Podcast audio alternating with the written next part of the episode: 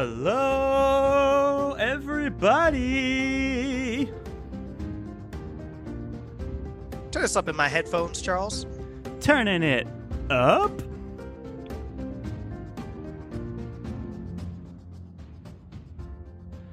Hello, hello, hello, everybody, one and all. Welcome to yet another very exciting episode of the Friends Talking Fantasy podcast.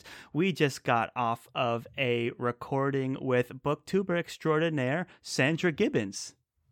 Yes, we did. It was a total blast having a chat with Sandra. We're so, we're so grateful that she came on, and I, I, really enjoyed this discussion of book four of the Wheel of Time. That's Shadow right. Rising. It's uh, eh, yeah, and so cool to have Sandra Gibbons on. She's as Charles said, a booktuber, which means that you can find her making videos on YouTube under the name Sandra Gibbons. So, highly recommend checking her out. She's making great videos on fantasy content. And uh, yeah, give her a subscribe over there. But that's right. She's also yeah. on Twitter as well at Sandra Gibbons. We get into a lot of conversation on the FTF account over there with Sandra, so definitely follow her there as well. Before we get into the interview, let's do a quick uh, spoiler warning, right, Dylan? Yes. So we will in this episode be having a no holds barred conversation okay. about the Shadow Rise. Yeah, I've never dropped that one before. I gotta keep it fresh. Here. Yeah, yeah, I appreciate yeah. it. so we will not hold back from having spoilers in this conversation. We'll be getting into depth in book four of The Wheel of Time. So if you haven't gotten up to book four yet, The Shadow Rising by Robert Jordan, then now is a good time to turn this down in your headphones if you don't want to have anything spoiled. We will not go. I mean, I haven't even read past The Shadow Rising yet. I'm a first time reader of The Wheel of Time. So we will not spoil anything beyond book four. All right. All yeah, right. Well, thank you for that spoiler warning, Dylan. And without further delay, let's get into our book discussion of Book Four of The Wheel of Time The Shadow Rising by Robert Jordan, featuring booktuber extraordinaire Sandra Gibbons. Okay, we're recording for Wheel of Time 4 with Sandra, so we'll just have a quick moment of silence and then we'll get right into it. Hello, everybody. Welcome to another very exciting episode of the Friends Talking Fantasy podcast. My name is Charles, and with me today, as always, is my lifelong friend and co host, Dylan. I'm ready to talk some fantasy with my friends, Charles. Yes, we are talking with friends, the plural today, because with us we have booktuber extraordinaire Sandra Gibbons. Hey, hey, hey. I'm happy to be here. Thank you guys. The the honors all ours. Sandra, thank you so much for being here. We're excited to talk Wheel of Time for The Shadow Rising by Robert Jordan. But before we get into it, Sandra, would you like to just take a quick moment to introduce yourself, tell everyone more about you? Yeah, um, Sandra Gibbons again. Um, I'm basically just a fantasy fangirl any kind of franchise. It could be video games like Witcher, Final Fantasy. I mean, I can geek out about all of it. I think I've had a couple conversations with you, Dylan, about it.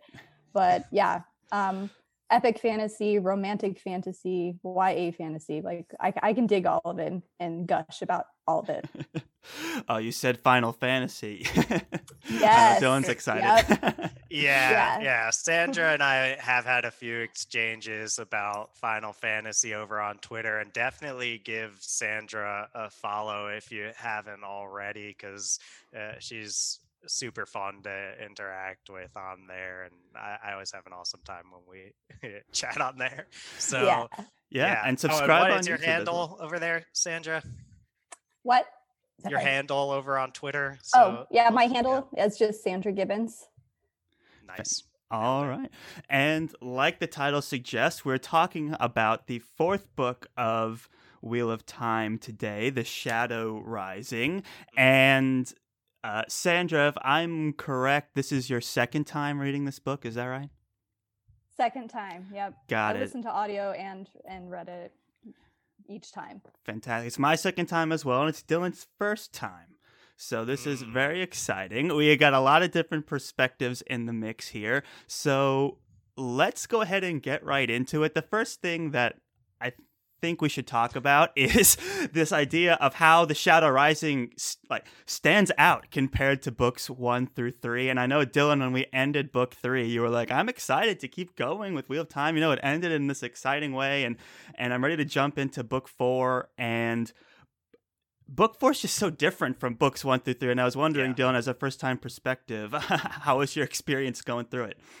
I would describe The Shadow Rising as the book I'm most ambivalent about so far in this series in terms of having the strongest emotions in either direction, like both directions, I'd say. At times I was intensely frustrated for sure and i was uh, sandra you know from a few of our exchanges some things that uh, frustrated me about some things like rand's character at Yeah, the beginning of it.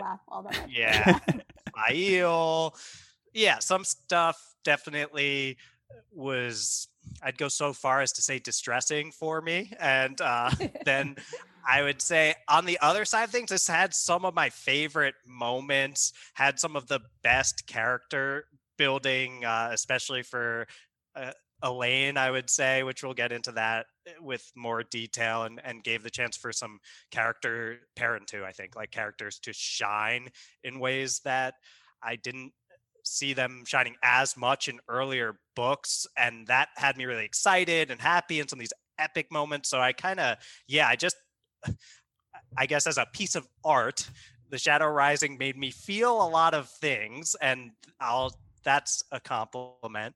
and I am super pumped to get into talking about because I I feel like this one has the most talking points. I'm at least like interested in getting more folks' opinions on because it elicits such a strong emotional reaction for me. That's well said. And Sandra, I you had released a video back in December about your initial reactions to reading Wheel of Time 4 for the first time, and I highly recommend everyone listening to go back and watch that. And one of the things that you had mentioned is because of this book's length and how much is going on and how much you had to kind of uh, you know, experience and then you were kind of looking forward to your second read through. So now that we're here, I would love to know what your thoughts and your experience was were like reading The Shadow Rising for the second time. Yeah, no, I definitely got more out of it and enjoyed it more than the first time I read it. It was Mhm. just so overwhelming for me as a first time reader.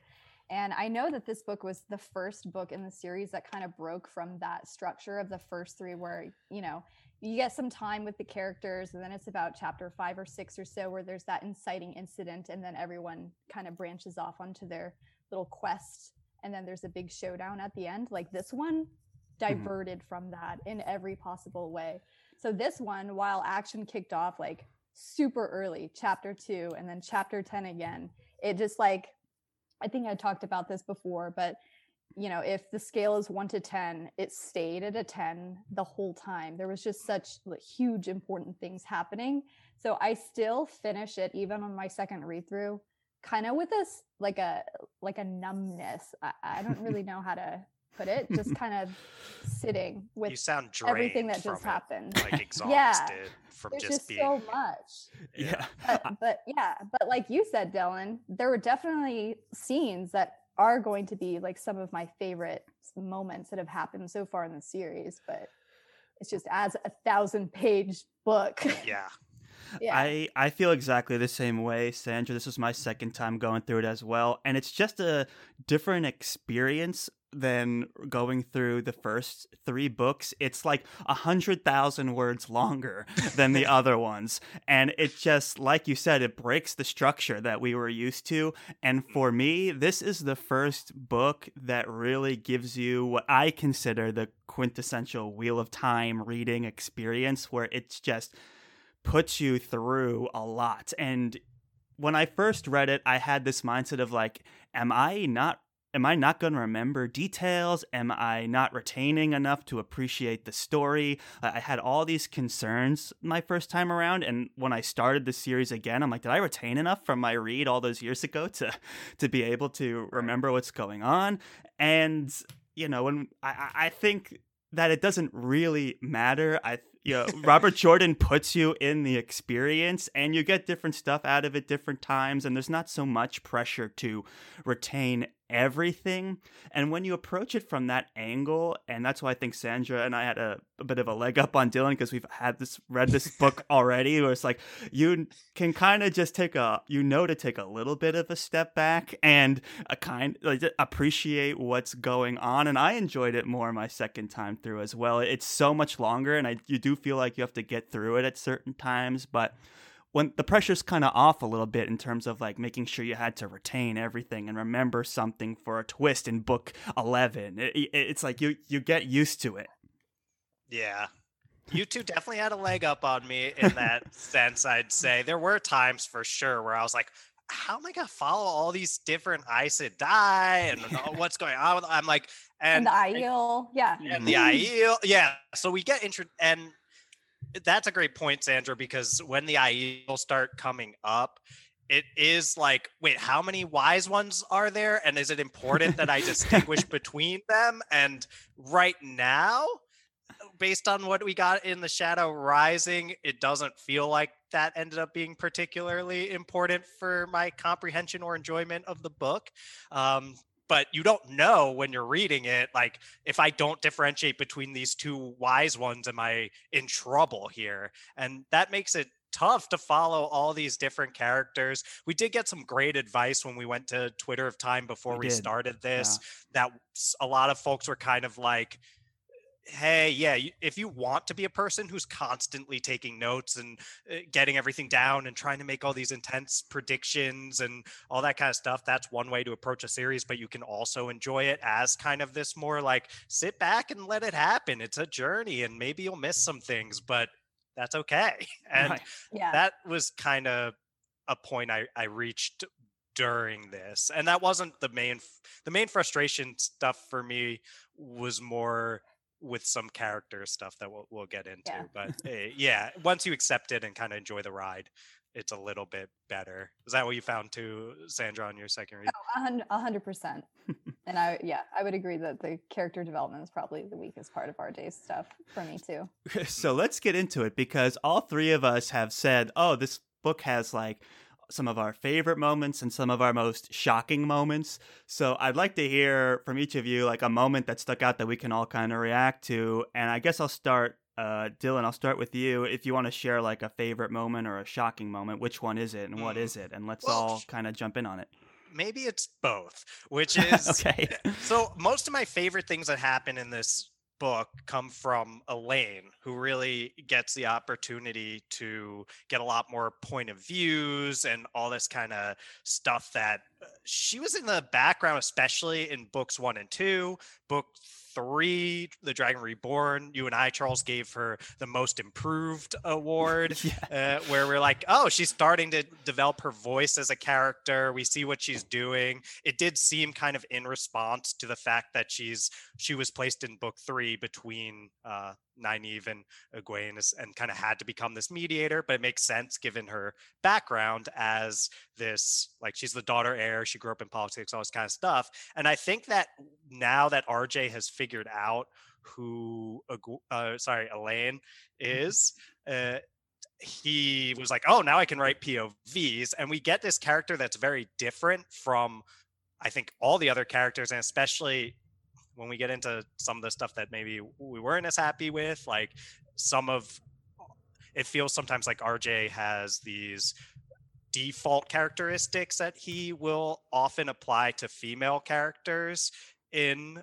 the series as kind of being like stubborn and hard-headed and like I don't know, like mean a lot of times, especially to the men, and and this kind of way of of being that I think Elayne comes to like she comes to be a juxtaposition against that to show kind of like okay RJ at, is showing us not all he doesn't think all women are like that. Uh, kind of like the Faile is the like for me like the ver- the worst version, the worst offender of this, and the Hmm. um and then like the best version of that kind of character is for me Egwene, the like stubborn, hard headed. Makes more sense why she's that way. But anyway, asked for best moment. I'm going to give you best moment, which is when Elayne uh, like talks out her feelings in a reasonable way with Egwene of like, hey, I really like you and I feel like you like Rand, but I also like Rand. Like, what can I do about that? And they like work it out as like civilized people because especially Elayne has a lot of tact and ability to communicate mostly well. I know there are times when she doesn't. And then uh, following that up when she's like uh, she's with Rand and she's kind of in this place where she has these reactions to being wrapped up in all this uh ta'veren stuff where she's like has these ridiculously strong feelings for Rand and knows it's like this is ridiculous that I feel this way. I hardly know this guy, but I feel this way, so like why not just tell him that? Uh, and see what happens. And he seems nice enough. So she does. And she literally is just like, Hey, Rand, I want to kiss you. Like, can we kiss each other here? and it's like for a book where which is like one of the things RJ did when he set out to write this book we've talked about this before from that like interview you you heard Charles Mhm. is like to write about like how communication gets messed up and like, it's difficult to translate things especially between big distances but also just like interpersonally Mm. and Elayne is kind of the counter to that and she's just like hey I want to kiss you can we kiss each other and just to see with all these relationships that are not straightforward and people like miscommunicating and and Perrin's saying like uh, like being mean to Faile to try to get her to like not go with him on a dangerous place instead of being vulnerable and normal and communicative. Elayne is just this counterpoint of like, hey, I feel this way. Let me tell the person I feel this way. And like, do you want to kiss me? And that moment, I was like, thank you, Elayne. Like, that is a reasonable thing to do when you feel this way. So props to Elayne. That's yeah, my she wrote him a letter. Yeah. two of them. Two. yeah. Yeah. Yeah. Yeah. I do like that about her. There were just several times throughout the series where it almost felt like to me that Nynaeve and Egwene, and even in this book, Faye a little bit, were just different shades of the same Mm, character. yes. And Elayne just always stuck out as kind of her own. And yeah, that's all I wanted to add there. Totally right. agree, I agree. I, I this is the I'm gonna say something here, and you guys, I'm curious what you think. Uh, I I feel that Robert Jordan almost world builds his characters Yes. into existence. Yes. I feel like he's so busy creating this universe, and because it's so vast and rich, that when you do insert a character into a scene, it almost like the characterization almost writes itself.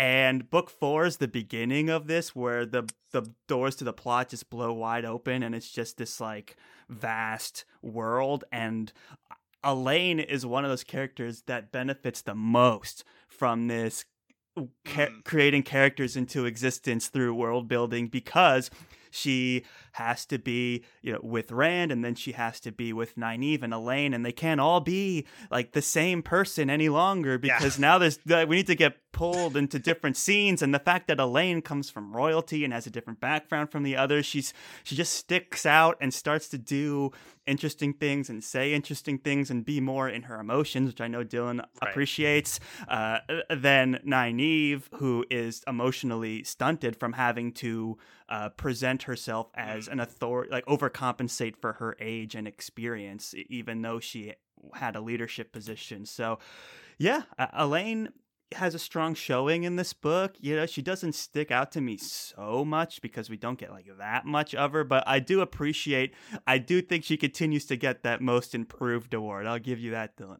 I want to give her MVP this time around, but I also want to. we'll we'll get there, but I also want to hear from uh, Sandra if she has any favorite moments that that stick out and we can we can get back to more character stuff too i think Yeah, I was gonna say I there's definitely an Elayne moment that it's one of my favorites, but we can probably save that one for the character segment later. It's it's n- not a serious one whatsoever. It's more no of a go fun for one. it i want to hear it Uh, no, it's it's a cup of wine. That chapter. oh Drunk yes Elayne. no i love Drunk that love Elayne that is the best Elayne. It's Yeah. just I don't know. It was such a it was such a tender moment between her and Tom, and I've been wanting that scene forever. I feel like, and it finally happened, and I loved every ep- like the mustache tug, all of it. Oh, yeah. Elayne's just being a person. Like she's like a Yeah. teenager interacting with the world in a way that feels so real. She might be daughter heir, but she is not, you know, above having a few glasses of wine and you know Yeah. having a little talk with Yeah. Tom. Yeah, when you have a book that's like 400,000 words long, it's like, can you give us some moments for characterization? Yes. Like, Yeah. can we just get a moment where they're like not questing and just drunk in a tavern and Yeah. yeah, uh, and, and seeing how Elayne exists with her relationships between Tom and Nynaeve and and just having these moments where it's not dedicated toward expanding the world building Yeah. or advancing the plot, but actually giving us a sense of what these characters might be like just day to day. Yeah, definitely. It it almost kind of reminded me of Game of Thrones, you know, Mm. when you know the later season when they're all just kind of drinking ale and bonding. I just love those moments a lot. They do a lot for it, Yeah. for the story. That was one of the last great moments of Game of Thrones. Yeah. Thrones. I actually felt like but we won't we won't delve too But, much okay, into yeah. that. All right. Well, let, let's get into some characterization here. One of the things that really interests me about the beginning of this book is this these all these strained relationships Mm. In the Wheel of Time. One of the things that I've always appreciated is that yes, Mat, Perrin, Rand, they all are friends, but their circumstances have now changed so drastically. This book starts right after Rand wields Callandor, and all these people are like, we are not worthy to him, you know? So it's like, it, it changed their relationship. And I really liked all these moments where Mat is like, geez, Rand's really like gone off the deep end. Like, I, like, I, if, I hope, like, I hope he doesn't channel around me. Like, they're not really like, friendly anymore and then they go back to questing and they fall into some of those friendly moments again. But i do like how there is a lot of pressure and strain being put on the three of them. And to me one of my favorite things about these characters is how they all started together and through circumstance are are still friendly but they're being pulled apart now. And you can see that starting to happen and they still have these friendships but you know, as we go into from book four to five to six, it's like to see where these characters go. This book, Robert Jordan's not afraid to be like, hey, they can we can put them on opposite ends of the map now and, and see how this works out. And I, just really appreciated those relationships, like how that kind of tension started in the Stone of Tear. Yeah, I agree. I think it's it's interesting, especially to there's that one moment where Perrin is like, I'm gonna go back to the Two Rivers because things are getting real messed up there. And then we have Mat as kind of like you can tell he sort of wants to, but he's also like, I think I'm past the Two Rivers at this point. Yeah. And he's like, okay, well, that's cool, dude. Like, I support you. Go back there, but I'm gonna do my own thing. And they're both. These are the moments I like, is when like they both kind of respect that Mhm. and leave on decent terms instead of like trying to manipulate each other into hating each other, Yeah. um, which happens from time to time. Yeah, in in Wheel of Time. Yeah, as as grating as some of Mat's tendencies can be, Mhm. uh, he's definitely still one of my favorite characters to watch just for amusement, you know, entertainment's sake. But yeah, this book to me, it felt more like Perrin's, Yeah. I guess his huge arc Mhm. because by the end of it, he is like nothing like the blacksmith that we met from book one, you know. Mm. Right. No matter what he tries to tell us, we're not believing. Yeah. Yeah. Yeah. Yeah. right.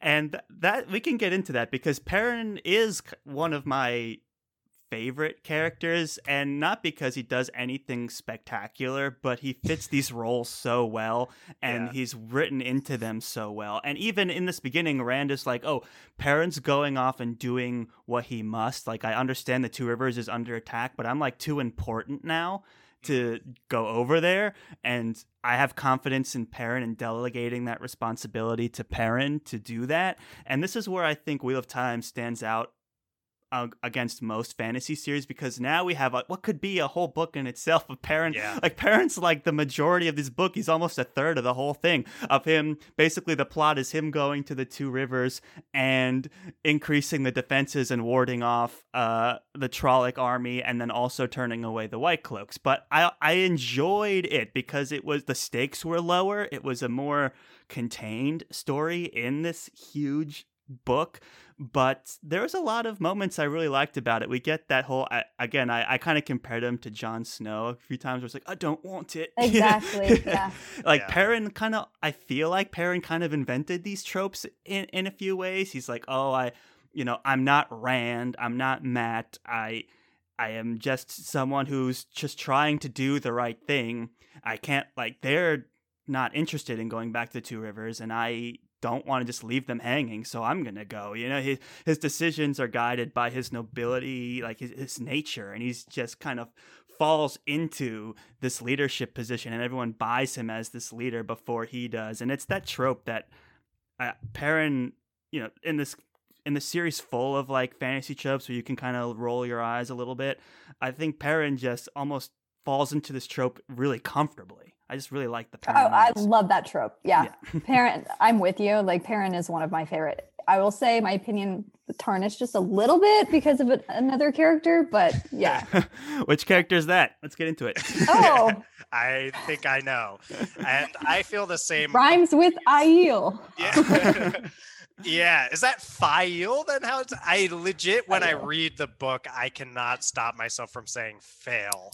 And I don't think that's a huge problem with some of how I feel about this character, which because uh, Faile is I don't know. The, what I feel like is Faile took a step back as a character during this book and I, I i sent you a message about this sandra that uh, you'll probably remember when you were uh, helping validate some of my early frustrations with this book Hmm. which is like F- Faile s- started last book or at least i came into the last book the dragon reborn uh, as this kind of like i'm an adventurer i want to find the Mhm. horn i'm not Yes. like every other character every other female character that robert jordan has written i'm uh, like i'm doing my own thing i have my own adventure and she kind of just got wrapped up in like these people are doing interesting things they might ha- give me a chance to find this horn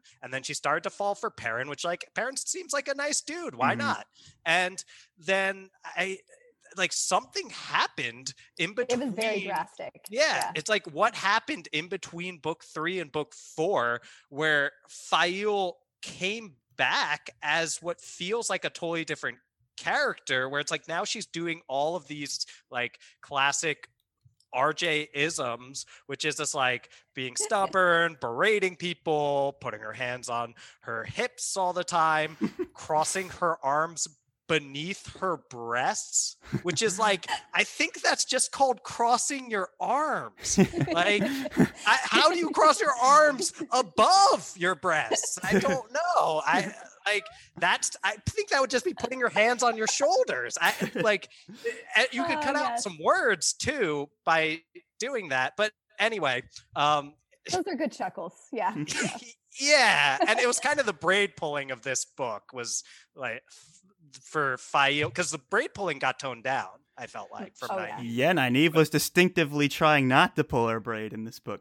right so and she also does the calling the love interest by their full name is a, another classic oh, and they're uh, frustrated. rj yeah like Perrin Aybara you get here right now. yeah. yeah it's like oh my god and which like i guess i don't mind some characters having those characteristics in fact i've said to this point egwene uh, has been my favorite character elayne's kind of up there now too um, but Egwene, you understand why she's the way she is. And Faile, it's like she just kind of ends up fitting whatever Robert Jordan wants her to in that moment, it feels like. And her the actions she takes are not really understandable given anything we know about her.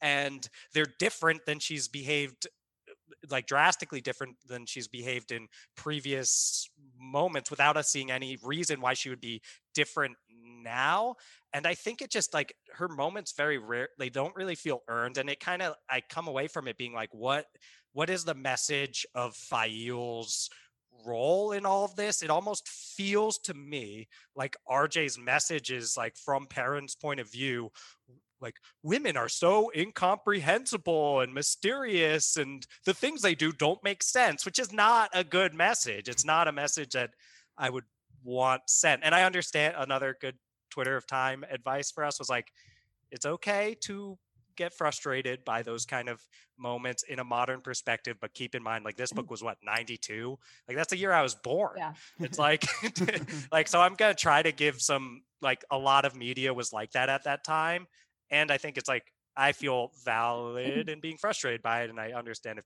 other people yeah I, I mean i was frustrated by the same thing i feel like in the previous book she was introduced as more of kind of like that spirited Min type of mm. character. And mm-hmm. then this book, I felt like her arc was almost clinging to this desperate need to be close to Perrin with like her jealousy yeah. and her it, it, was almost like a lack of confidence in herself. I, I, don't know how to like really word it, but I don't know. By the end of the book, I felt like Faile was basically this character to strengthen Perrin, to just empower him and help him kind of fill out his shoes and what he became by the end and that was that was basically it yeah i agree sandra it's I mean, she had such interesting reasons to be in this whole environment. She was hunting for the horn and everything. And then I yeah. guess Perrin's Ta'veren nature just pulled her in. What can I say? Mm-hmm. But yeah, it was kind of like eye rolly to be like, women are like this and men are like this throughout their whole story arc, where it's like, oh, you have to like guide them along, have a sweet pie and an apple tart, and we'll make the decisions for you. Like, now, now, yeah. just make him something nice, draw him a hot bath, he'll relax, and then you can do whatever you want to him. You know, it's like, what? this is bizarre. Uh, uh isn't Faile like a warrior and a, a yeah. noble part of nobility? Like and there are parts that I liked. Like I like this idea of having two stubborn people trying to get each other to be emotionally vulnerable, but it just falls apart when they when they fall into these tropes of like Perrin Aybara, you get over here this instant. I don't want you to to lead the army. It's too dangerous. And he's like, You need to go, Faile. It's too dangerous for you to be here. And it's like we're all like, what's going on? Like, what is going on? This is not like yeah, they're teenagers, but I feel like this is also stemming from Robert Jordan's inability to write.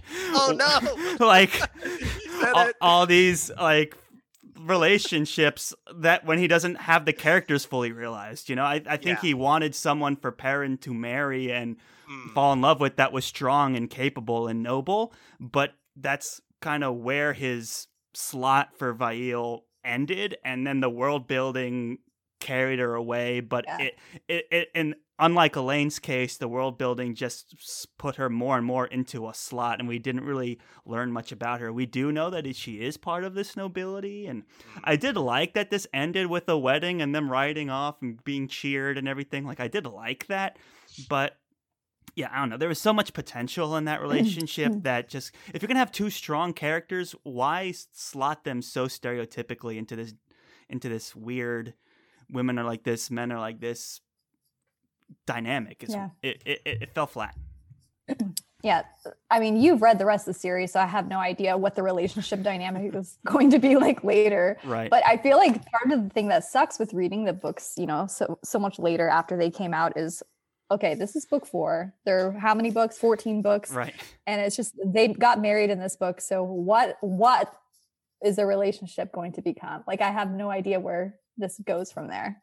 But. Right. Yeah. It's interesting to see. It almost feels like Perrin's story is is done now. Like it, it's done. It's like where is he going to go from here? You know. He, I hope that's not the case. yeah, because he is one of my favorites. Yeah. Yeah. It's a strong showing. I do admire Perrin in a lot of ways. In a book that's like got tons of these old school fantasy tropes and also tons of this like intense world building. He he is the like humble, modest, and he lives up to it. And I admire him for all of those reasons. So, big fan of Perrin. And yeah, hopefully he learns to pick up the hammer instead of the axe soon. it's like who cares what he's holding seriously like even like all the the women's circles like when are you going to pick up the hammer it's like what everyone has an opinion on Perrin's weapon choice very bizarre. But I liked him learning how to delegate and everything like that. And I yeah. appreciate the different levels of stakes that the series is getting into. And I liked having the lower stakes of of being in the two rivers. So strong showing.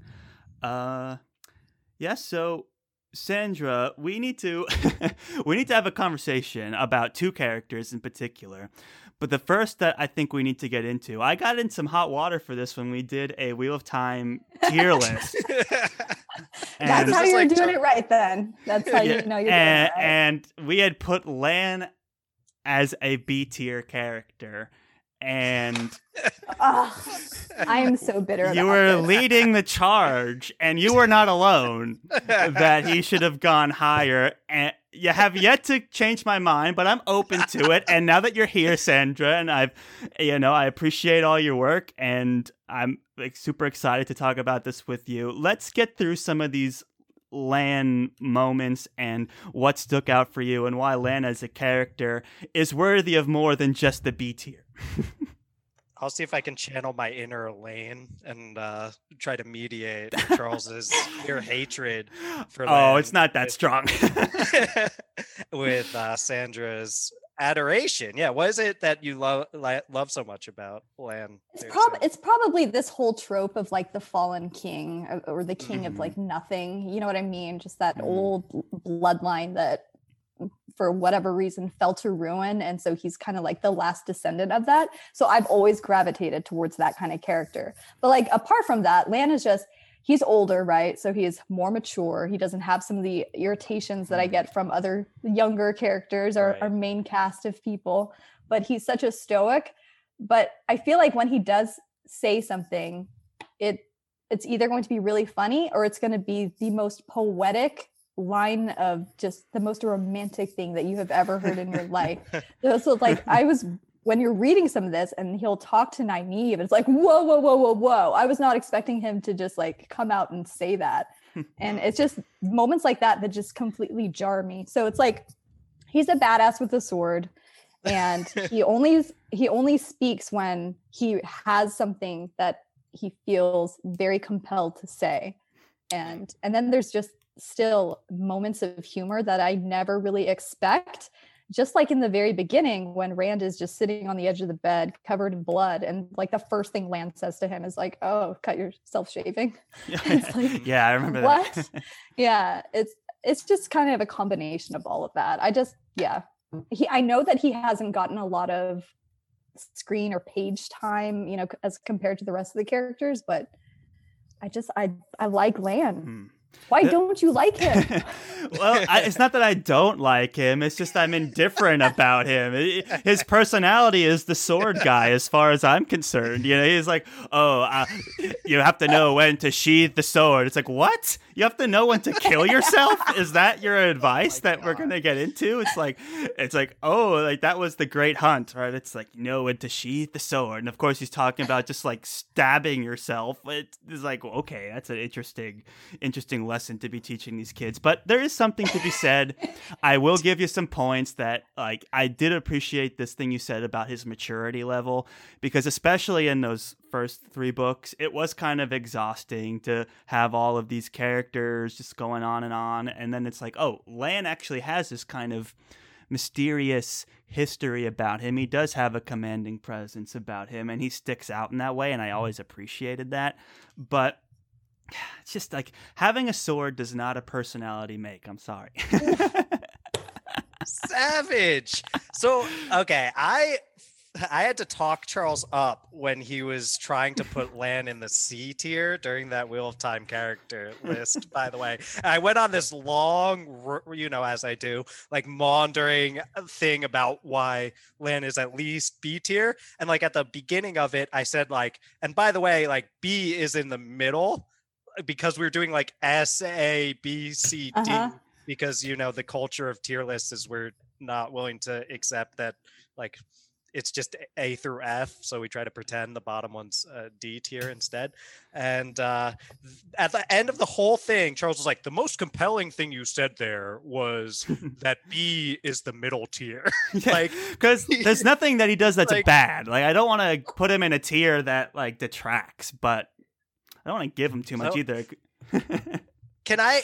I actually, Sandra, what you said has me kind of looking back on Lan with a different lens that that at least appeals to to me and what I look for in characters, which is this idea of a character in this book who's like this more, as you said, mature, uh, like male character who's actually capable of even though he is this badass with a sword and known for being a warrior and all these things is actually willing to like say how he's feeling to the people around him like he says how he's and not just romantically like he says yeah. how he's mm-hmm. feeling to Moiraine mm-hmm. he says how he's feeling uh, of course to Nynaeve and he's actually making genuine efforts to be a good mentor to Rand. I understand your reservations, Charles, about that mentorship, uh, but I don't know. I think there's something I'm gonna at least like so it's spinning in my head now in a way in which I wasn't thinking about Lan that way, and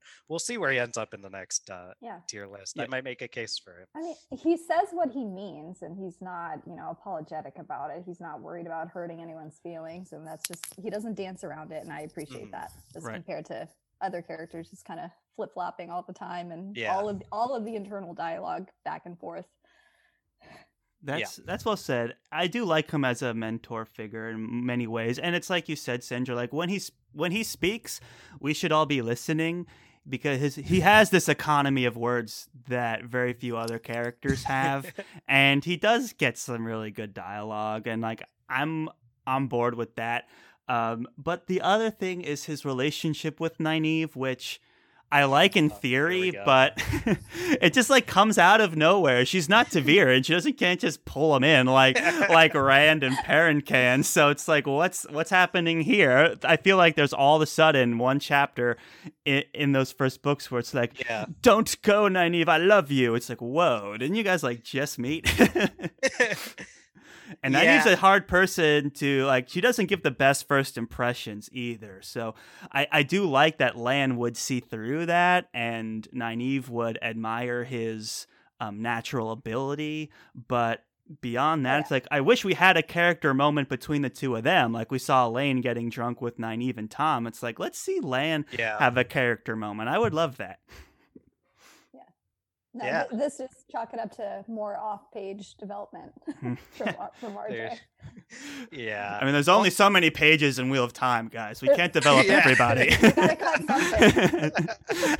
yeah. Uh, that that's really interesting to think about too with that relationship and how it contrasts with the other ones that have the ta'veren bump kind of yeah. uh, going for it where you give them that credit i guess it's like i think rj RJ has a lot of strengths in character building, and I and relationship building in some ways too, in my perception. Mm-hmm. However, I don't think one of those strengths is doing the slow burn, drawn out little mm-hmm. moments of how characters fall for each other. Mm-hmm. And it works for me with Elayne because she and Rand, those two in particular, because she's sitting there like interacting with that world building of like I feel so strongly, but she herself is aware of like this is silly. Like this is silly that I feel so strongly about someone I don't know, but we buy that you would feel that strongly because of the way that RJ has woven, if you will, the uh, ta'veren stuff where it's like something about Rand is just going to draw you toward him and there's nothing you can do about that elayne it sucks but there you are and she is like as a character she's in that situation and she's capable of saying like okay well here i am. Like i guess i want to kiss this dude so i guess i'll go try to make that happen. There's like Get it, yeah, girl. but Ny- Yeah. yeah exactly. But Nynaeve and Lan is like you don't have that excuse like you were saying charles. So the lack of the slow burn feels much more abrupt you're not willing to give that kind of credence or at least i i feel like it's more abrupt i don't want to speak for other people love that relationship that's like there's a Well- relation yeah Yeah, I mean, in hindsight, the relationship does make sense because Hmm. you know Nynaeve has always been, you know, as the wisdom, she's always been very protective of the Two Rivers crew, and so she's also one of the strongest female personalities too. And it would take someone like Lan to be able to, you know, penetrate all of that and and understand her. I agree. I th- yeah, RJ. I think goes part to his world building. I think he matched these 2 Mhm. characters Mm. in his plotting, and th- it makes a lot of sense that they're together. I, you know, I just wish we were more surprised by it than like in book one they're professing love for each other already but that being said they do fit well together i think you need a really wise patient person to get through that mm-hmm. exterior of Nynaeve. And Nynaeve is one of my favorite characters. And even Yeah. though she gets a little shortchanged in this book, she delivers. And one of my favorite moments is like the rising action of this book where she takes on a Forsaken, like direct, like one on one, just they're both throwing their full power at each other and I really I enjoyed it. It was so much fun. Uh, we didn't get so much action in this in this book, and then to have Nynaeve like getting angrier and angrier and realizing that she's matching a Forsaken and fighting a Forsaken, and then she figures out to just like, oh, I'll just throw this object at her face. like it's so good. I really liked it. I wonder what you thought Yeah. about it, Sandra. No, that scene with uh, Mogad Moghedien. I don't know how Moghedien, yeah. Say that. Uh, yeah. Uh, I think there was a part where she did realize that she was actually more Mhm. powerful than Moghedien, right? Yeah. But Mm, if correct me if I'm wrong, she was trying to cut Moghedien off from yeah the dark one. But yeah, that was a badass scene for Nynaeve. There weren't a lot of there weren't a lot of like action adrenaline scenes like that, but that one stood out to me too. And Mm. then I think Elayne also had a huge moment too in, in the palace. Yeah yeah she got not as cool as Nynaeve It wasn't a for cool. sure but she Yeah, did uh, yeah. she laid the smackdown on someone Yeah. and she i think that Nynaeve moment yeah that was amazing there might be some meowing going on in the background so uh, excuse that but uh, yeah that Nynaeve moment was amazing i think it was so cool how and it felt really well built toward because of the way in which she has been this whole time we've been told how powerful Nynaeve is and finally we get to see her put that to use and we buy she's Yeah. able to take on a forsaken yeah, that was amazing. And I did like her throwing I was it the collar that she threw at th- their forehead? I believe was- so. yeah. It was yeah, some sort and she of still object. managed yeah she still managed to hold on to the bracelets and the collar and the seal and, and Right. She was able to shield Moghedien and she's like now I, I like this moment where she's like got Moghedien shielded. She's like, Oh man, what do I do with this? Like I just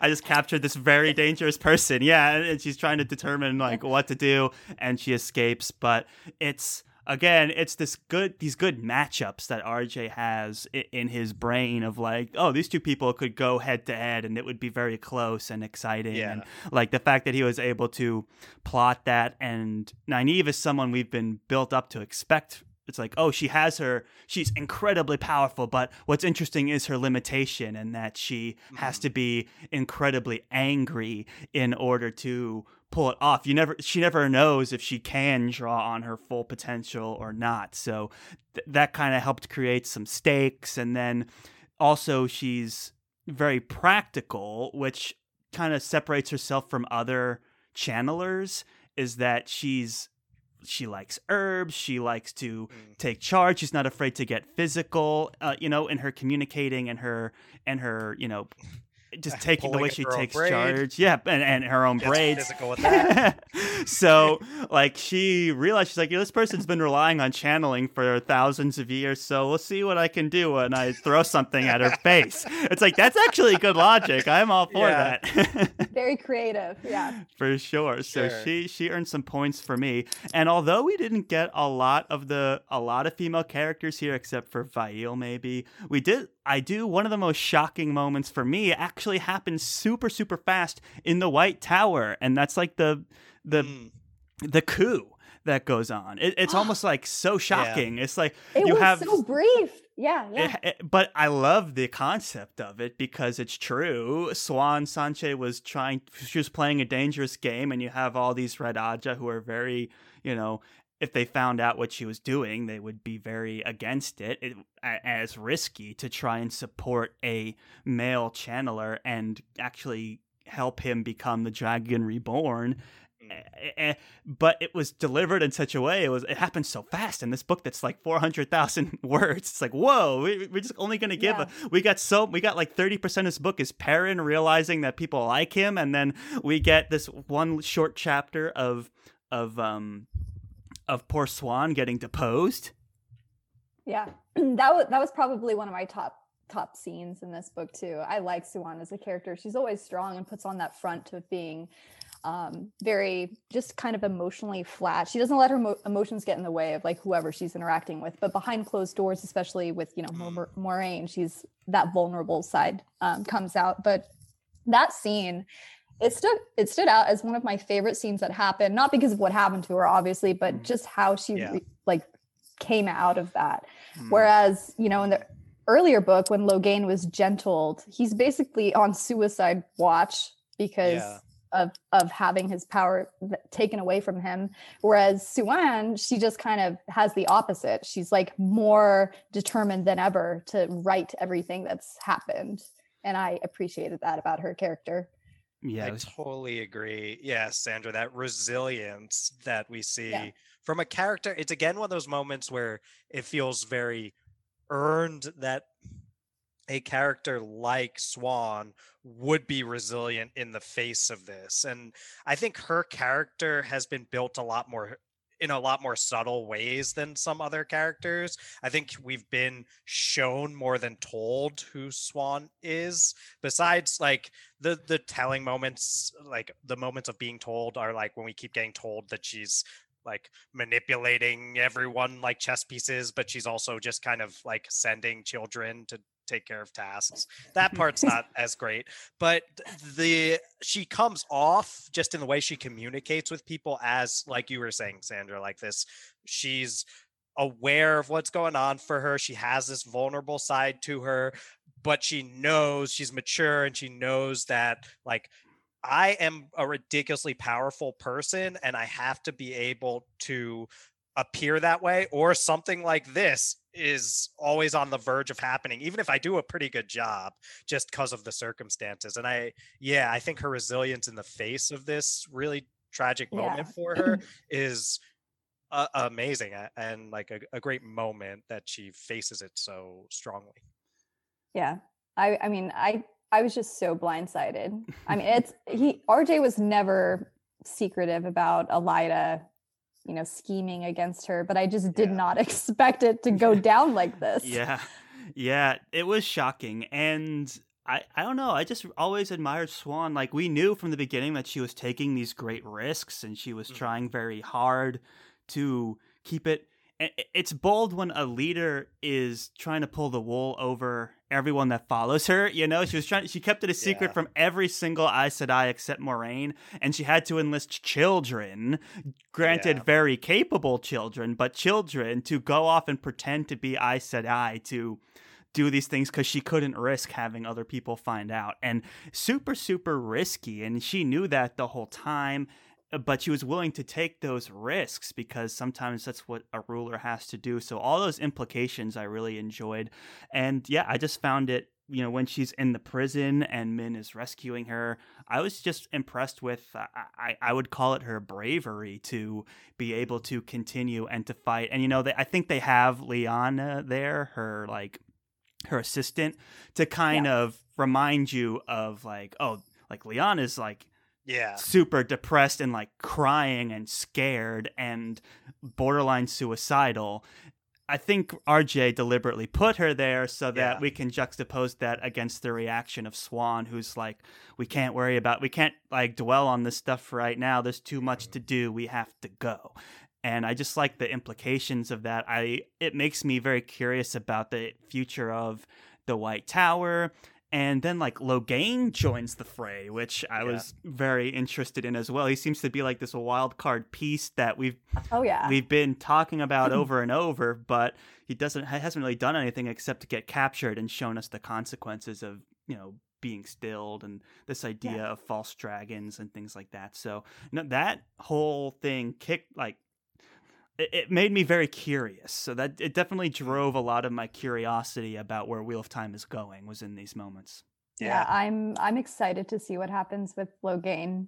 I think the first time we saw him, he just seemed so cocky and smirking at Rand when Rand was, you know, on the wall looking at him. Um, but yeah, I, Vin Min's um visions with him and the halo i'm just like what does this mean like i want right. to i want to know more because yeah. yeah. it has it seems like it'll be exciting when when yeah.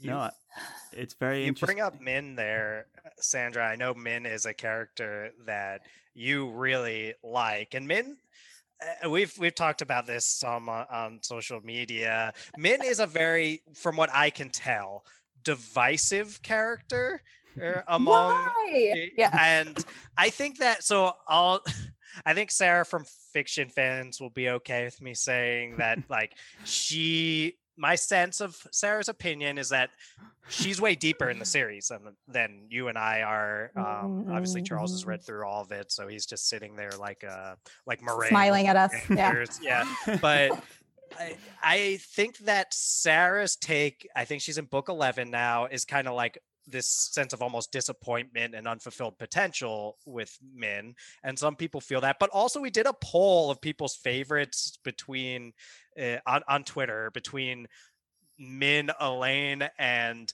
Egwene, and I was like waiting for Egwene to just sweep this thing as my like first wheel timer on book three or whatever, and then.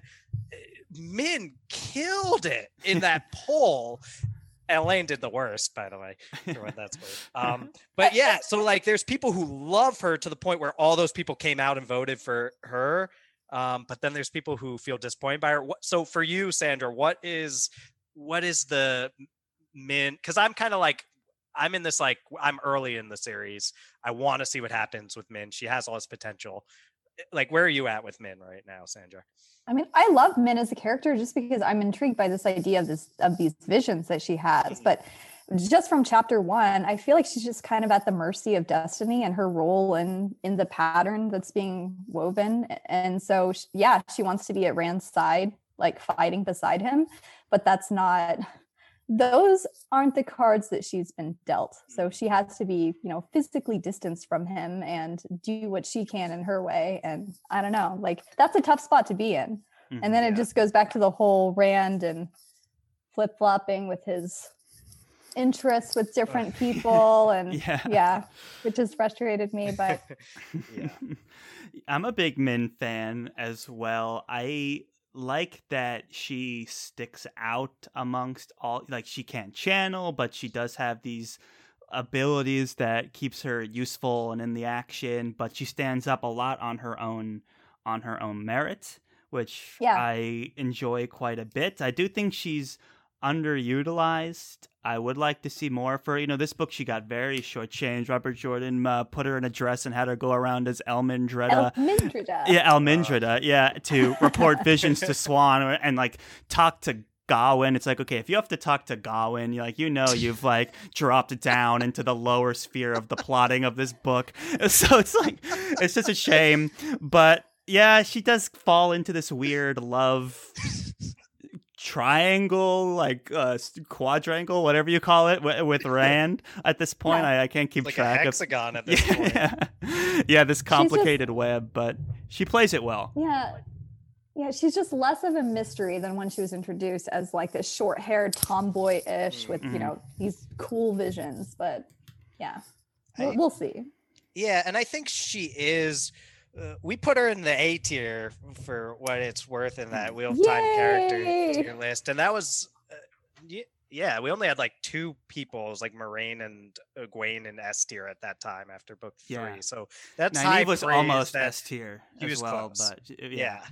but high praise to for uh, I think for what we think of Min, and I think it's because she's the kind of character along those Elayne lines where the way she interacts with the fact that she's aware of all this like ta'veren stuff going on and her role in it.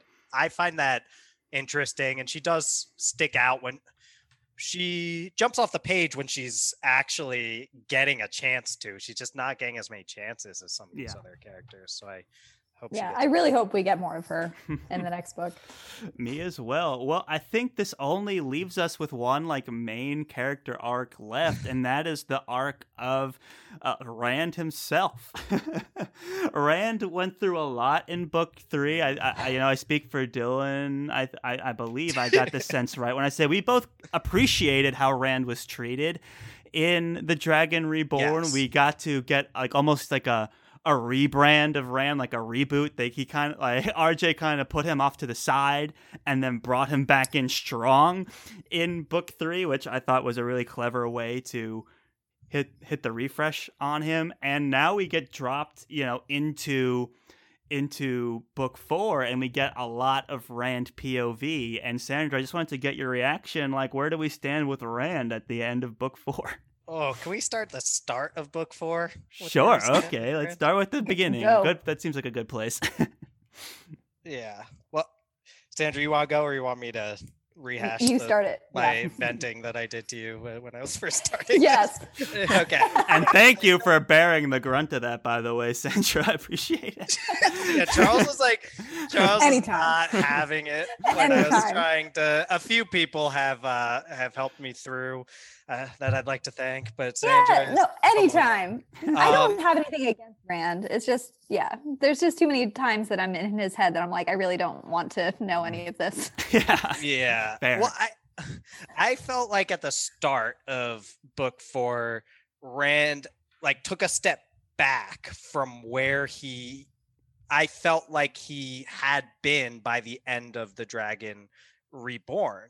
And we're back to this like oh, I'm just a shepherd from the two rivers, all this kind of stuff. And I felt like the arc of book two was Rand coming to finally accept that he was the dragon reborn. The arc of book three was like other people starting to come to accept that Rand was the dragon reborn. So why does book four start with Rand is like not accepting that he's the dragon reborn and he still thinks he's a shepherd from the two rivers again? When I thought we were well past that by the time it's like, dude, Yeah. you're you're killing Forsaken now. Like you're out there, you've got Callandor, dude. Like, and so that was bothering me uh, at the start. And the other thing was this, like, this stuff that was going on with Rand and and women, uh, especially when there's that first of the Mayene uh, who interacts with Rand toward the beginning, and I, I was not. In some ways, I was certainly not a fan of her character. Like her portrayal is kind of this like she's a bad person for being straightforward about what she wants in a sexual relationship with Rand. Like that's kind of how she's played in this book. Which again, I get it. It was the '90s and it was different, but that doesn't sit well from a modern perspective yeah. and she uh, like she's coming on to him and then and uh, he's like in his quote unquote small clothes which like, i guess that's underwear what I don't, but that's what i'm thinking. And rand it's like charles you've talked about this a lot. Like mm-hmm. rand you are this like six foot eight. Eh, I, I like to say he probably looks like Brad Pitt in Troy, Yes. but with red hair. And it's like he's walking around like that, and someone walks in on him in his small clothes, and he's literally like blushing and freaking out and all this kind of stuff. And I'm like, it just doesn't make sense to me with Rand, given the way the world has treated him, because it's like his whole life, people have still treated him this way. Like he is ridiculously handsome and good looking and all this kind of stuff. And it's like, Rand, what is wrong with you that you receive all this feedback from everyone in the world and you like are still not thinking of yourself that way? That's how everyone else thinks of you. And there's there's literally a, a line from that first of the man You're character talking about Berelain? that that sounds right yeah, I think so. Yeah. yeah so she says to him he's like freaking out and blushing and then like has that bubble of evil moment Yeah. with the Mhm. mirrors and stuff Yeah, it's But bef- yeah. Before all that, she literally says to him, Rand, you must know that you're a handsome man, tall and strong. And I know it's like, this is not how RJ meant it, I don't think. But I was like, yeah, like, you must know that. like, how do you not know that, Rand? Yeah. I feel like, yeah, That way. he, he should be unaffected by it. It's who's the half older brother of Elayne? Galad?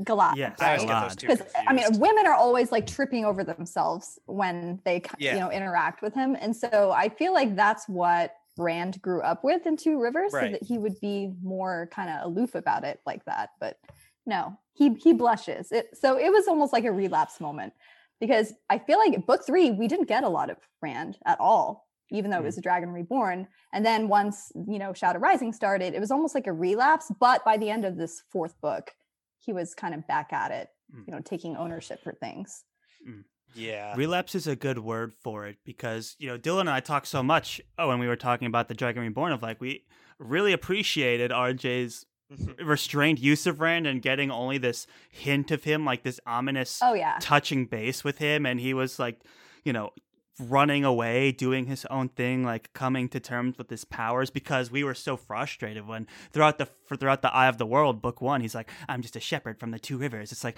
we've Yeah. never seen Yep. you with a sheep ever, ever. At least with Perrin, we got to see him do blacksmithing a ton of times. Yeah.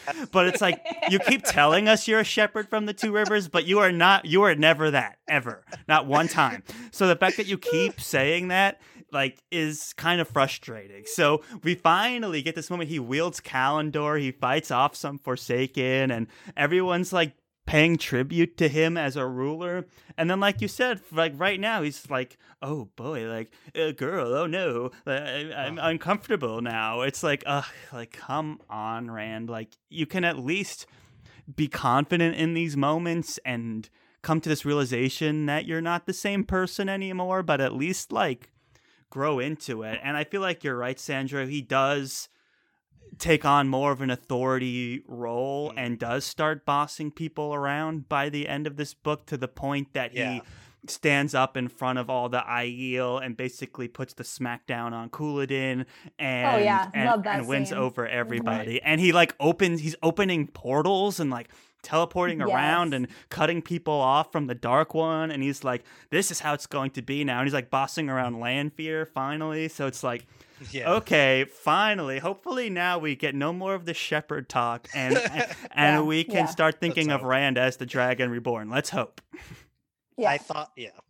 There were times where I thought that was going to happen before, so let's hope there. that's you where know, that's where this should have started if I'm Yeah, yeah, being yeah. honest well everyone Right. in the fandom loves rand right so that has to happen that has to happen So he, we did a poll too for Mat, Perrin, and Rand, and he came in second. I think. I think Mat won by a substantial margin, but people he beat out Perrin. And honestly, like you know, Charles, you talk about this like Perrin jumps off the page, especially for you, Sandra. I know that Perrin's arc in here and his kind of like reluctant hero stuff stuck out for you too, and me too. Like Perrin, it's it's a it's a thing you were talking about, Charles, with like Perrin, we get these moments of like, a, I see a blacksmith shop. I really want to go do something there. And like, I'm clearly enjoying myself and like in a flow state doing the uh, the blacksmith stuff. And it's not like we get these moments with Rand where he's like, oh a, a sheep farm like he's like spending time with sheep and, like wow like this is amazing like i gotta i gotta put what kind of materials does one need for a sheep thing? Because it's like i gotta put down the sword the of shears. and pick up the, the shears yeah. the shears. Like it's like yeah and the women's circle is telling rand it's time to pick up the shears again and he has this conflict. It's like we're not getting those moments but yeah, sorry, you said the fandom loves Rand. A lot of them love Rand. I think it's like, look, uh, look. I don't like to say that, but I did it. I, I personally believe that if you if I, let's say, I'll make it me, if I grew up reading Wheel of Time and was not in my late 20s picking this up for the first time, it would be very easy for me to self insert Rand and it'd feel pretty cool as a child to like feel like you're in Rand's shoes and everyone around you loves you and you're so special even though you don't feel like it on the inside and everyone tells you how great you are and everyone loves right? It's like eh, and you don't even have to do anything the world will just pull you toward and, and he does do stuff. I don't want to crap on him too bad. I'm with you all. He comes to it at the end. But i think it's like of course you love a character that you grew up alongside and had an easy time putting yourself in the shoes of. And if i grew up with rand i'm sure i would have those same kind of feelings. It's just different for someone coming back to it for the or not coming back to it for the first time reading the a character in 2021 uh, Uh, and Yeah. as an adult, I guess. Hmm. Yeah. That's fair. Yeah, I It, you're right, Dylan. It's he. He is like the most self-insertable of all the characters, and he is the protagonist after all. And there is a lot to like about Rand, and obviously, this whole idea of this reluctant hero is a interesting one and a relatively interesting idea for fantasy at the time Robert Jordan was publishing these books. So in that perspective, it's it's interesting, but we just don't buy the shepherd thing, and we're we're ready to move past it. Pick Even like shears. I liked when Perrin, Perrin already moved past it before Rand did, and he had more of a reason to be in it. Because I love that moment where the his old master was like, "Oh, like you're gonna come and help." He's like, "Oh yeah, I can be in the forge later." He's like, "Whoa, what are you talking about? Like you're not gonna go back in the forge. You're gonna like lead these." men as a general and he's like oh yeah i guess i am you know or it's like he's ready to still pick up the hammer and participate in like doing blacksmith stuff but everyone around him's telling him like you need to like lead people like here's the fan like stay in the fancy tent here's the fancy food like you know go sleep. And he's like i don't deserve these things. Like i'm i'm part of you guys and i buy that and i admire Yeah. that in Perrin and i just don't get the same the same vibes with rand. However you know i do buy rand's authority now. He, like, it, it helps when you can channel and open portals and and defeat forsaken and all that. So I did like where we ended up with Rand at the end of this, like leading the Aiel out of the waste and and causing it to rain. Like I thought those were all like super interesting um, m- moments at the end that just solidified Rand as like he like no questions about it. He is the Dragon Reborn, and I feel like that's where we ended with book three, but we're back at book four, and I, and I liked it. yeah I, I try to give rand some grace just because he's still peeling away the layers of his own heritage and his parents like uh, finding out the name of his mom Shaiel and Yeah. Yeah, just mhm. all of the flashbacks from the Aiel being originally you know like the Tuatha'an the tinkers and Mhm. yeah yeah, I, mean, I, like. I that try and too. give Rand some, yeah, yeah. Oh, yeah, that was a cool part. Um, the fact that these two opposites, one so pro violence and one so anti violence, had the same origins and then split is an interesting idea. It Yeah. makes a lot of sense when it's revealed, but you never made the connection before. oh, yeah. Yeah, I I agree. And for all my yeah, Sandra, you'll notice my my venting stopped like when I got about halfway through, and I was like, okay, I'm fine now. I don't need to unload all that on my friends. It's almost like TMI, like being in like- his head. It's almost like Oh, TMI. yes, It's yes. Like, I don't need to know. Yes. this, you know? Totally. hundred Yeah. percent. Yes. That's why the Dragon Reborn, the way they used Rand was great because it's like when you see, it's interesting because if you see him externally, you start to buy why Yes. other people are treating him that way. And then you're like, oh, I buy this character. This is great. Like he's out there doing these epic things. Of course, when I'm in the shoes of, let's say, uh, I mean, who was like watch like Moiraine even, uh, like watching him. Uh, like wield Callandor and take on Forsaken and stuff like that, then it's like uh, this guy is epic and he's basically still like I don't know what he is now, like a teenager or whatever, but it's you would think he's so amazing, of course.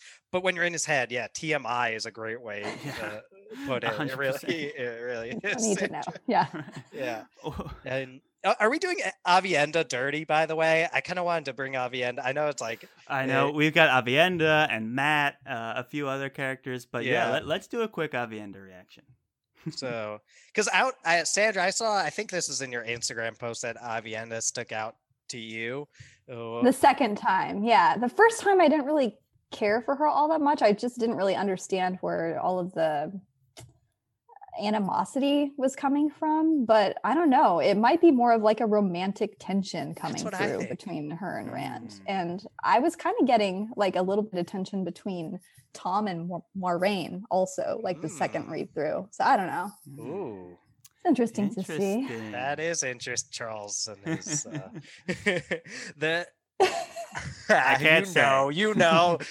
I don't. So, All I have to say is No, it's like we never, yeah, Well- we never got any of that, you know, background on Mor- Moiraine at all. She's just been this huge mystery, and it was kind of refreshing to see her open up to the other women a little bit about that.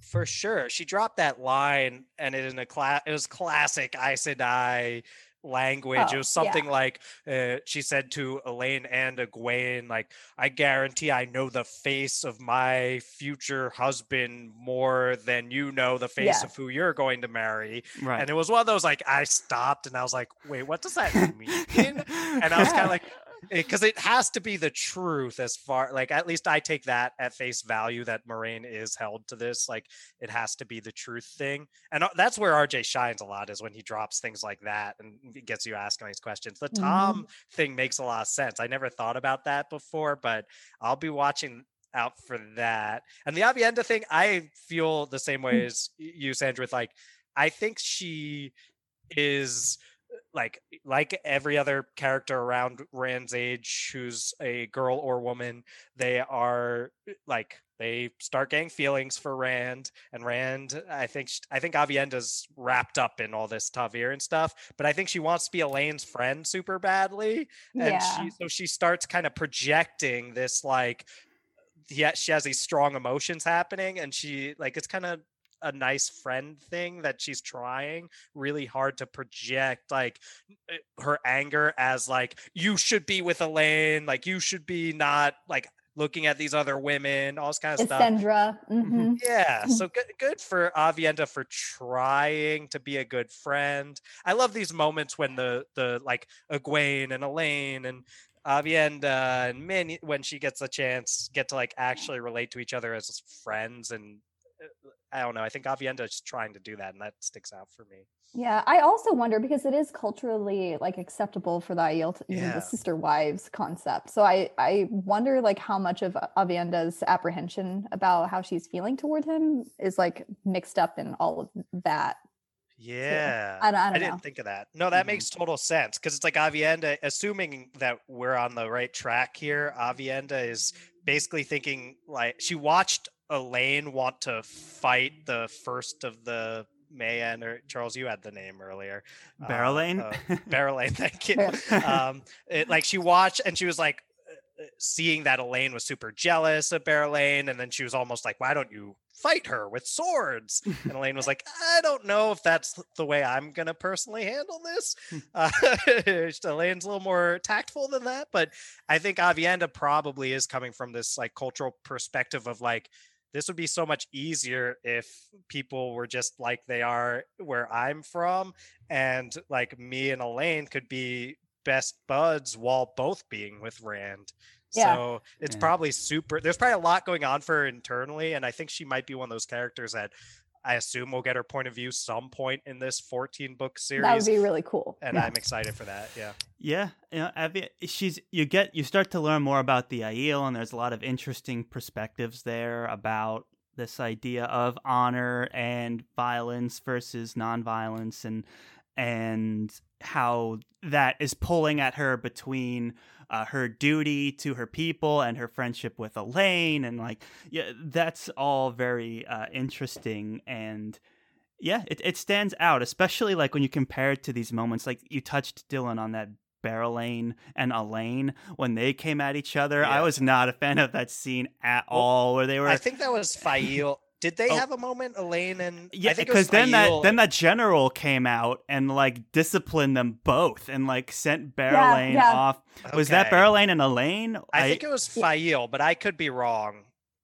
I uh, could be wrong. I just remember this correct this us. random general coming up and being like disciplining them all. I'm like, who is this guy? And how come he gets to like like he like embarrasses them both and like like Mm. sends them off to their rooms was the vibe. I was like, eh, this is a weird this is Yeah. a weird scene. Not a fan. And that I feel like that's kind of why I don't re- like almost forgot to talk about Faile because she so falls into this thing we got so Oh, many yeah. times in this book of just the I hate to say this, like the catty female trope of like, oh, now she's bothering Yes. Rand. Oh and, yeah. Like everyone's, and then like Faile's bothering Perrin, and like Vi- and Faile's bothering Rand, or or um, and ma- and she was manipulating Loial and but uh, there was like one scene i guess i didn't really like get it the first time i read it but when she like hit Perrin across the face like full arm yeah. like into Yeah, it and yeah. i was just like why she does Not that my favorite multiple character. times, and Perrin's like, "Don't do that again," and it's like, yeah Ugh. ugh. So but i feel i feel like this is going to be their relationship dynamic though I think they're kind of know. into it. I think. Yeah, oh. maybe. I think RJ's into it. Yeah. yeah. There's. I mean, yeah. I think it's just gonna. I think RJ wanted with all these characters that are like young and teenagers and working out these like love triangle or hexagon situations. I think that uh, RJ, I bet where he's going is he like he's I think at the time too was married when he was writing this and he was kind of like I want to explore what relationship dynamics are like when you're actually married already because that's its own thing and I have a feeling that it'll be a lot like whatever his marriage happened to be like. Um, so we'll see where that ends up going because I, I have no idea as a first Wheel of Timer, and I don't know anything about RJ's marriage besides that I think his wife was his editor and he Mm. based characters on her. I think that is Hmm. What I've heard. I could be wrong. well, I know that we are coming close to time. There's just so many things that happen in this book. It's, the book is Oh my like, gosh, super yeah. long. Yeah. I just wanted to turn it back to you guys. Make sure, is there anyone that we definitely want to make sure we talk about before we wrap it up here? i mean i have to ask dylan so Loial oh, boy. nay nay So here's the thing about Loial is like if you listen to the go, first here yeah and you, you I know you have so I know you have You so did you- it, Sedge. is like the first eye of the world recording and things like that is like the Loial thing has always been a meme and i say i say that in the eye of the world uh episode uh, for everyone listening now who thinks i'm like this and it sucks because people think i'm like mean to this like poor unproblematic character and i leaned into it for longer than was probably good for anyone including myself. So I'm kind of, and especially, he did bother me. Uh, like he did bother me because he felt like he slowed the story down and then told everyone not to be hasty over and over again. And I kind of exaggerate it for memeing purposes. And I think this book, as and just the amount of Loial talk that goes on at, uh, on social media now has me like reflecting a little bit more on Loial and at my position on Loial and i've reached a point especially because he did a lot of stuff in this book He, he was out there At the end, he had. A, fighting. Yeah. yeah. He And closed the way gate. He saved that guy by running the whole time, yeah. carrying him. Like- yeah, yeah, yeah. Yeah, With 50 Trollocs chasing them and a yeah. He was out there. And I think my issue with Loial, though it was exaggerated, it existed, and it was this like you don't do anything. And this book, ha- you don't do anything, and you yell at other people for doing things and call them hasty. So that was my issue. And this book, he's out there doing things and being a hero. Actually, like he's he and Faile, not our favorite character, but says like, "Hey, Loial saved someone in that giant Trolloc fight at well, the way beginning of the book, and he's a hero. Like, let's start treating this guy like a hero, and he's super humble about the great deeds he actually accomplished in this book. So I actually think Loial is coming into his own, and I think I'm kind of, uh, you know, Yeah. publicly going to. Uh, like shift gears on my Loial narrative Oh, and it starts right now which is Loial has grown as a character, and I actually enjoyed him in this book. So wow. that's where I'm at. And thank you for asking, Sandra. I, I appreciate it. Had to know. Yeah. Yeah. I, I think one other character we need to quickly bring up because, like you said, Dylan, he's dominated our Twitter poll for best character between Sure. the three of them, and that's Mat. And Mat does go through some interesting development here. Sandra, I was wondering what you thought of Mat's like plot points in this story and like how Mat ranks for you against all these other ta'veren characters. I mean, he's he's up there for me. Mm-hmm. He's a wild card. I'm always looking forward to what he does. I think before, like previously, I've likened him to being the quote, you know, dumb guy in horror movies. He does like Yeah. the exact opposite thing that he should, but it always leads to something interesting. So when he goes through the doorway and and asks the questions from the snake people, Yeah. Yeah. like th- that was an interesting scene to me. But then later in the book, when he goes through the doorway again in Rhuidean, Mhm. I mean, he's just he just approaches everything without thinking it through. He just Yeah. jumps. And I think that in another book and that horror movie thing, it when I first heard you say that in one of the videos, I was like, that I would not have thought of that, but that's it with Mat. and I think in the horror movie, you're kind of like screaming because you know what's happening and you're like, you're gonna die for this. But I think in Yeah. Wheel of Time, why he appeals so much, and he appeals to me too, oh, is this like no one else is doing that and they're not taking risks what and they're being reluctant when honestly we would have a lot more cool things happening if you just do take the risk just go for it Yeah. blow the horn Yes. And- Yeah. I think it's like Mat, you know, he's basically like told, don't go into that twisted redstone door frame. He's like, I would never do that unless my life depended on it. And then he finds it and he's like, nice doing it. And I really appreciate that. And you get these kind of these are, I think, some shining moments for RJ is when he goes kind of surreal and dreamscapey and all that kind of stuff. And we get these really interesting moments of Mat interacting with those like creatures in this totally different dimension. I'm like, that had me like tuned in. Mhm. And I Yeah. and I'll say, Sandra, that one of the things I, I thought you might appreciate uh, those moments too, because uh, you know, one of the times when I was like, sh- yeah, she gets it when I was watching your real Time stuff was when you brought up Mr. Nobody in The Great Hunt, uh, which is something that uh, Major vibes. Yeah. yeah. Yeah, and I was like, so I figure you might appreciate the like at least the way Mat takes the risks that put him into these like surreal, interesting places that other people would be like, I'm not gonna go through that doorway. I'm a shepherd. Yeah. No, I'm I'm all for that. And anything more with the portal stones or, you know, even the way gates, just all how sinister and creepy that is. Like all of those scenes, love them. Eat them up.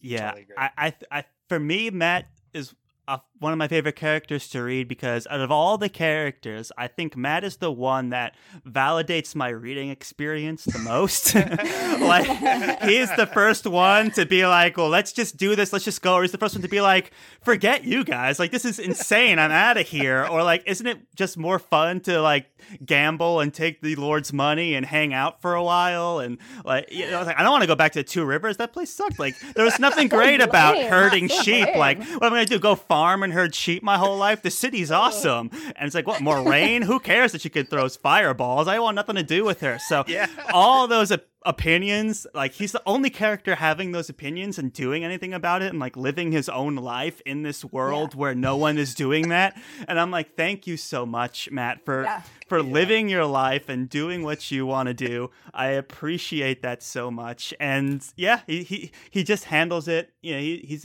funny too. He seems to be a lot of the comic relief. I love like even at the end where Rand is giving his speech and he's like patting the saddle like we can still get away. We can Yes. still like it's like we should get out of here. Like this is could turn on us. Like the idea of him willing to just run a- like escape with Rand from this whole thing. Like he's still willing to do that after all of this. Like Rand is committed and isn't even tempted by it, but Mat is still like, "Hey, we could like s- slum it in the city and I can gamble and make us some money. We don't have to like try and convince all of the Aiel to follow you in this moment." So I always appreciated that about Mat, and that's why I think he Oh, yeah. sticks out as a fan favorite. All those risks like you guys were saying and just the ability to have his own thoughts and opinions and even if they're He's unpopular he's yeah, yeah. he's Yeah. willing to do his own thing Ugh, well guys we covered a lot of it is there anything else we uh, should address before we call it a day Ugh, Um, I mean, Probably, but I don't know. Right like, I, I feel like we at oh, least you gla- you didn't want Elayne to be MVP. We Charles, I could see it on your face when I brought it up. Who were you No, thinking? most improved fine mvp uh it might be controversial to give it to Oh, no. Nynaeve because she was barely in it, but I was very like she did the most impressive thing to me. I mean, Um, yeah, Siuan getting the seal, that too. was, that was big. Yeah. yeah, Siuan did a really good job. MVP for Siuan. No, no, I, I'm, I'm thinking either Nynaeve or Perrin. I gotta give it to Oh, Perrin. He had most of the fair. story. It's just such a Perrin book, Yeah. and he owned it, and he filled the shoes big time. So I think Perrin MVP. Yeah, I'll still go Elayne for my oh, person. No I think way. Perrin's a fair take. Yeah. Sandra, who's your favorite? Fine, fine. I'll take Nynaeve because I Oh, just yeah. Oh, this thank you. concept of of being able to control, you know, men who can channel the power.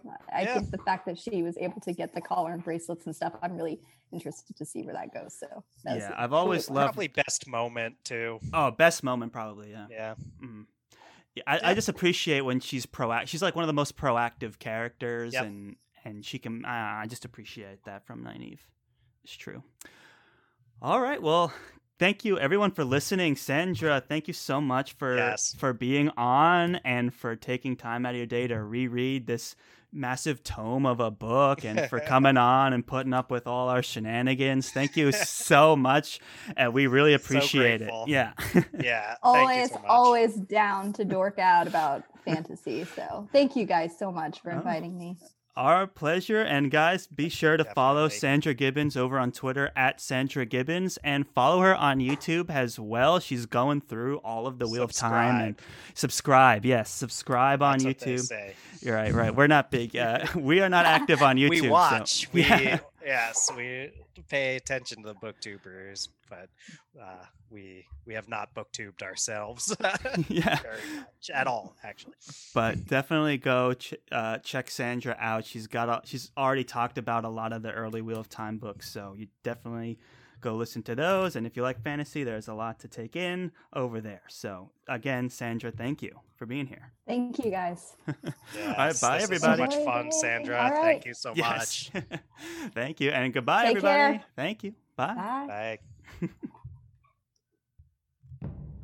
Thank you, everyone, for listening to yet another very exciting episode of the Friends Talking Fantasy podcast. Thank you so much to Sandra Gibbons for her time today, for talking Wheel of Time with us. We appreciated it so much. We hope to work with her again in the very near future. So go to YouTube, uh, Yes. follow, uh, subscribe on YouTube. to I'm not used it. to that. Uh, to No. uh, to to Sandra Gibbons. So do that, and then after you've done that, go on to Twitter, and then you can also follow Sandra Gibbons at Sandra Gibbons. And then after that, follow Friends Talking Fantasy Podcast at the FTF Podcast with the number one at the end, and then on Instagram and Facebook at the FTF Podcast. And you can always send us an email at the FTF Podcast at gmail.com. Now, Dylan, if they've listened to the show, they've subscribed and followed to Sandra, and now they want to do something else to support Friends Talking Fantasy, and they just so happen to be listening on Apple Podcasts, what can they do? Toss five stars to our podcast. Just find that Friends Talking Fantasy page on the Apple Podcast app. Roll down past all those episodes until you start seeing stars. Once you're seeing stars, the optimal number of those stars to click to support the show would be five of them. If you have some extra time and you really, uh, number one is go uh, follow Sandra on of course, Twitter. Of course subscribe to her on YouTube because we're so grateful she came on and had a ton of fun. But if you have even more time, then you can write us a review that does help our show, uh, help people find it, and all that kind of stuff. Uh, so that's really appreciated when folks do that. But just listening is more than enough. Thank Just- you, thank you, thank you. just listening, guys. We really appreciate your time today. And as always, go forth and conquer, friends.